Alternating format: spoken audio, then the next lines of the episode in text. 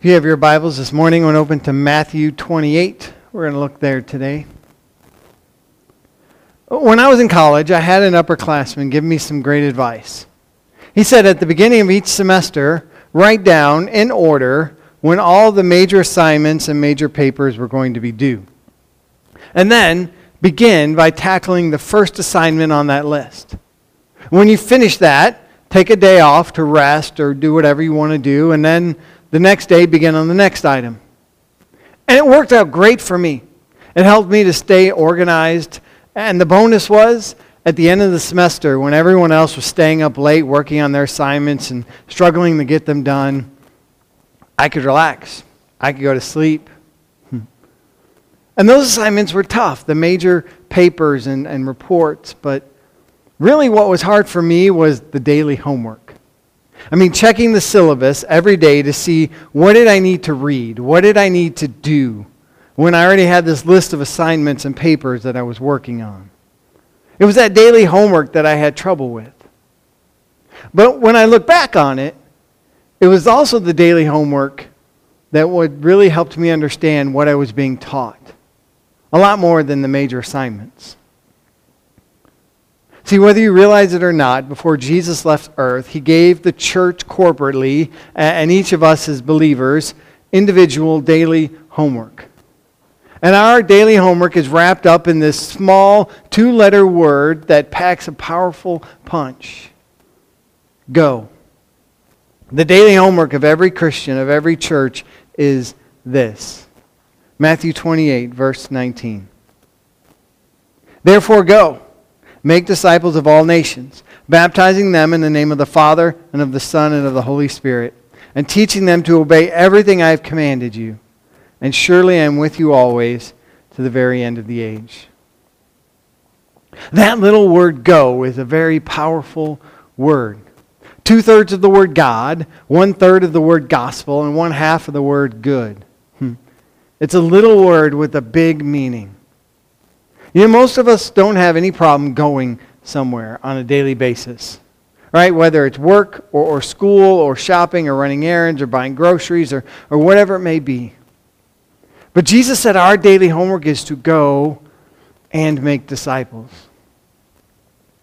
And if I'm being honest, I think the problem is a lot of us as Christians aren't doing our daily homework.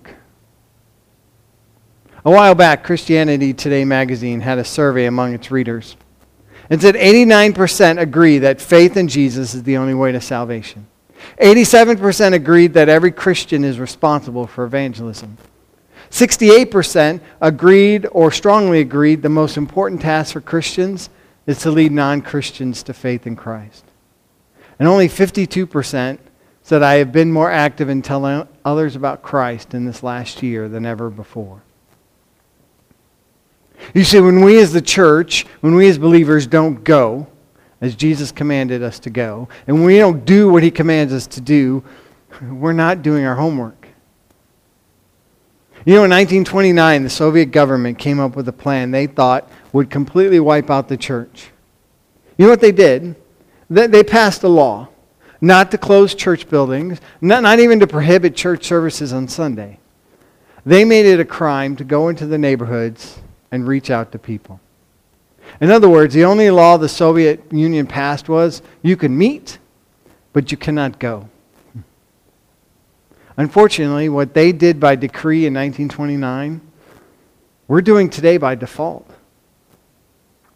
But if we do not, on a daily basis, leave this church on Sunday and go, and do all that we can to begin to move people into God's church, into God's family, into a relationship with Jesus,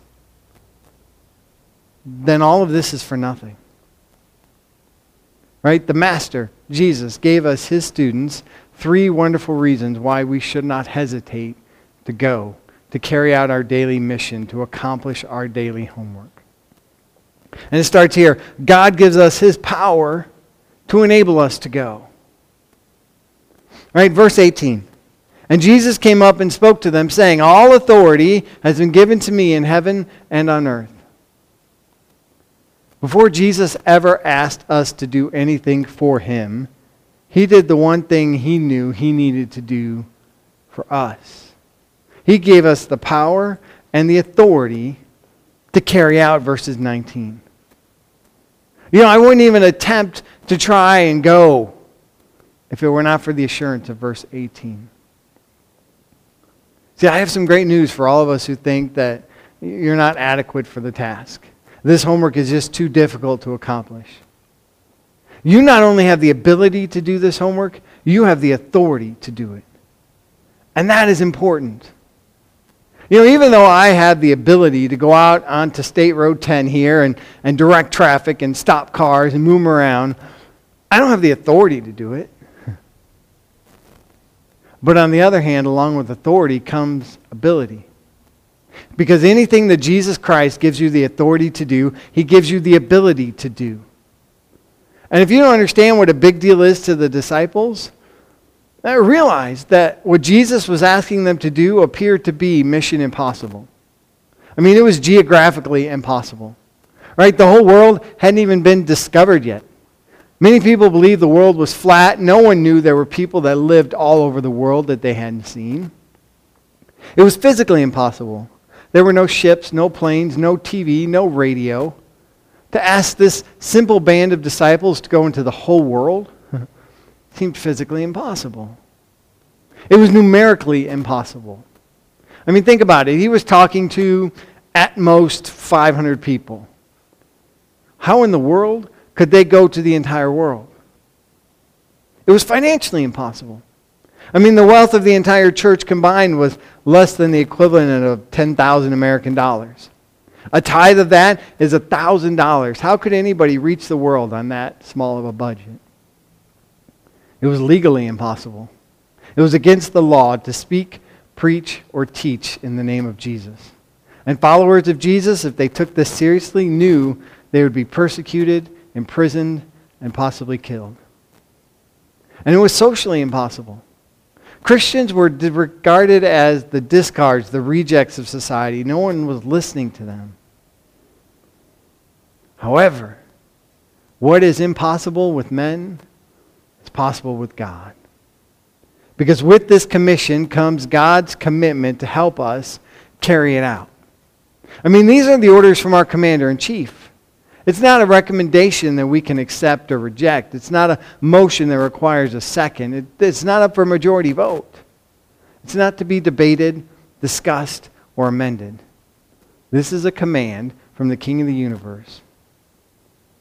And he says, When I ask you to go and carry out this daily homework, I'm asking you to go. Not in your own authority, but in the authority of Jesus Christ. You know, no government has authority to rule unless the King of Kings gives it. No doctor has authority to heal unless the great physician gives it. No diplomat has authority to make peace unless the Prince of Peace gives it. When you go, remember, you have all authority. He even says, in heaven and on earth. That means he has authority over the physical world and the spiritual world, over every demon and angel and even the devil himself. See, we don't have to do this homework with fear and trembling. We can go out knowing we can carry on this commission boldly because we have his power that enables us. God also gives us his plan to encourage us to go. Right, verse 19 Go and make disciples of all nations, baptizing them in the name of the Father, the Son, and the Holy Spirit he gets very specific in his assignment, very distinct in exactly what our homework is. First, make disciples. See, notice the order that Jesus gives it here because not only is it specific, it's instructive. He says we are to make disciples and baptize them and then teach them. It's the order we try and follow here in the church. I mean, he did not say baptize them, teach them, and then disciple them. He didn't say teach them, baptize them, and disciple them. He said make disciples, baptize, and teach. And why is that order important? Well, because people are converted to Christianity. And now we learn something that goes to the very heart of who we are as a church and as Christians. And that is every disciple is to be a disciple maker. In fact, every person on earth is one of two things. You're either a disciple or a disciple maker. You know, this verse, it's known as the Great Commission. And that was intended for the entire church. Not, not just the minister, not just missionaries or seminary graduates or evangelists. It was given to each and every one of us. We make disciples of all nations Jews, Gentiles, Muslims, Buddhists, Hindus, humanists, socialists, communists, Democrats, Republicans, everyone. And there's one reason for this. Acts 4:12 says, "There is no other name given under heaven among men except Jesus, whereby we must be saved." See, in order to make disciples of all nations, we have to go into all nations. And in order to go into, we must first get out of. We can't complete this daily homework until we get out of the church and go into this world. God never intended the church to be a country club for Christians only. In fact, the church is the only voluntary association in the world that exists for the benefit of its non members. And then we have to mark disciples. After we make disciples, we mark them, we baptize them in the name of the Father, the Son, and the Holy Spirit. See, that's the first step a disciple takes when he makes up his mind that he or she is going to live their life for Jesus Christ. After the Great Commission was given, every person who became a disciple and a follower of Jesus in the New Testament was baptized. We see it over and over. Acts 2:41. So then those who received his words were baptized, and that day there were added about 3,000 souls. Acts 9:18. And immediately they fell from their eyes something like scales, and he regained his sight, and he got up and was baptized. Acts 16. After he brought them out, he said, "Sir, what must I do to be saved?" And they said, "Believe in the Lord Jesus, and you will be saved, you and your household." And they spoke the word of the Lord to him together with all who were in his house. And he took them that very hour of the night, washed their wounds, and immediately he was baptized, he and all his household. See, these verses should surprise you. None of them should. Because that was the order Jesus gave. And then we are to mature disciples. After we baptize them, after we mark them, we mature them. We teach them to observe all that I've commanded. See, as we go, we are in our own way sharing Christ, leading people to become followers of Christ, baptizing them into a local fellowship of believers called the church, and taking them and teaching them so that we can mature them in order that they might become disciple makers. In other words, we get people to believe in Jesus, that's making disciples. We are going to get people to belong to Jesus and his church, through baptism. And we're going to get people to be like Jesus, maturing them by teaching them to obey his commands. And when this happens, when we follow this plan, we help others become disciples. So they in turn are baptized and make disciples. And that is the way God grows his church. He doesn't want to do it through the addition of people who have already been saved, but through the multiplication of those who have not been saved. A third promise God gives us his presence to empower us to go. Verse 20 Teaching them to obey, uh, observe all that I have commanded you. And lo, I am with you always, even to the end of the age. You see, the Great Commission is a joint effort. God is not asking us to do it for him, He's asking us to do this with him. There was a minister dressed in a, an old pair of blue jeans, boarded a plane to come home from a speaking engagement. And he got in the last unoccupied seat next to a well dressed businessman with the Wall Street Journal tucked under his arm. And the man was a talker. So, to be polite, the pastor asked him what he did for a living. Here's what he said He said, I am in the figure salon business. We change a woman's self concept by changing her body. It's a profound, powerful thing. And the pastor said, Are you a national organization? He said, Oh, yes. In fact, we are the fastest growing company of our kind in the nation. I think it's great to be a part of an organization like that, don't you? And the pastor nodded and he thought, He's so proud of his work and his company. Why can't Christians be proud like that? Why are we so often apologetic about Jesus in the church? And then the man looked at the pastor and he asked, So what do you do? And the pastor said, You know, it's interesting because we have similar business interests. You're in the body changing business, and I'm in the personality changing business. The man said, Really? How do you do that? He said, we, we apply basic theocratic principles to accomplish indigenous personality modification. The pastor could tell by what he said this man was blown away. The man said, You know, I've heard about that. Do you have an office in the city? And pastor said, Oh, we have many offices. We have at least one office in every state of the Union, including Alaska and Hawaii. And the man got a puzzled look on his face. And the pastor said, As a matter of fact, we have gone international.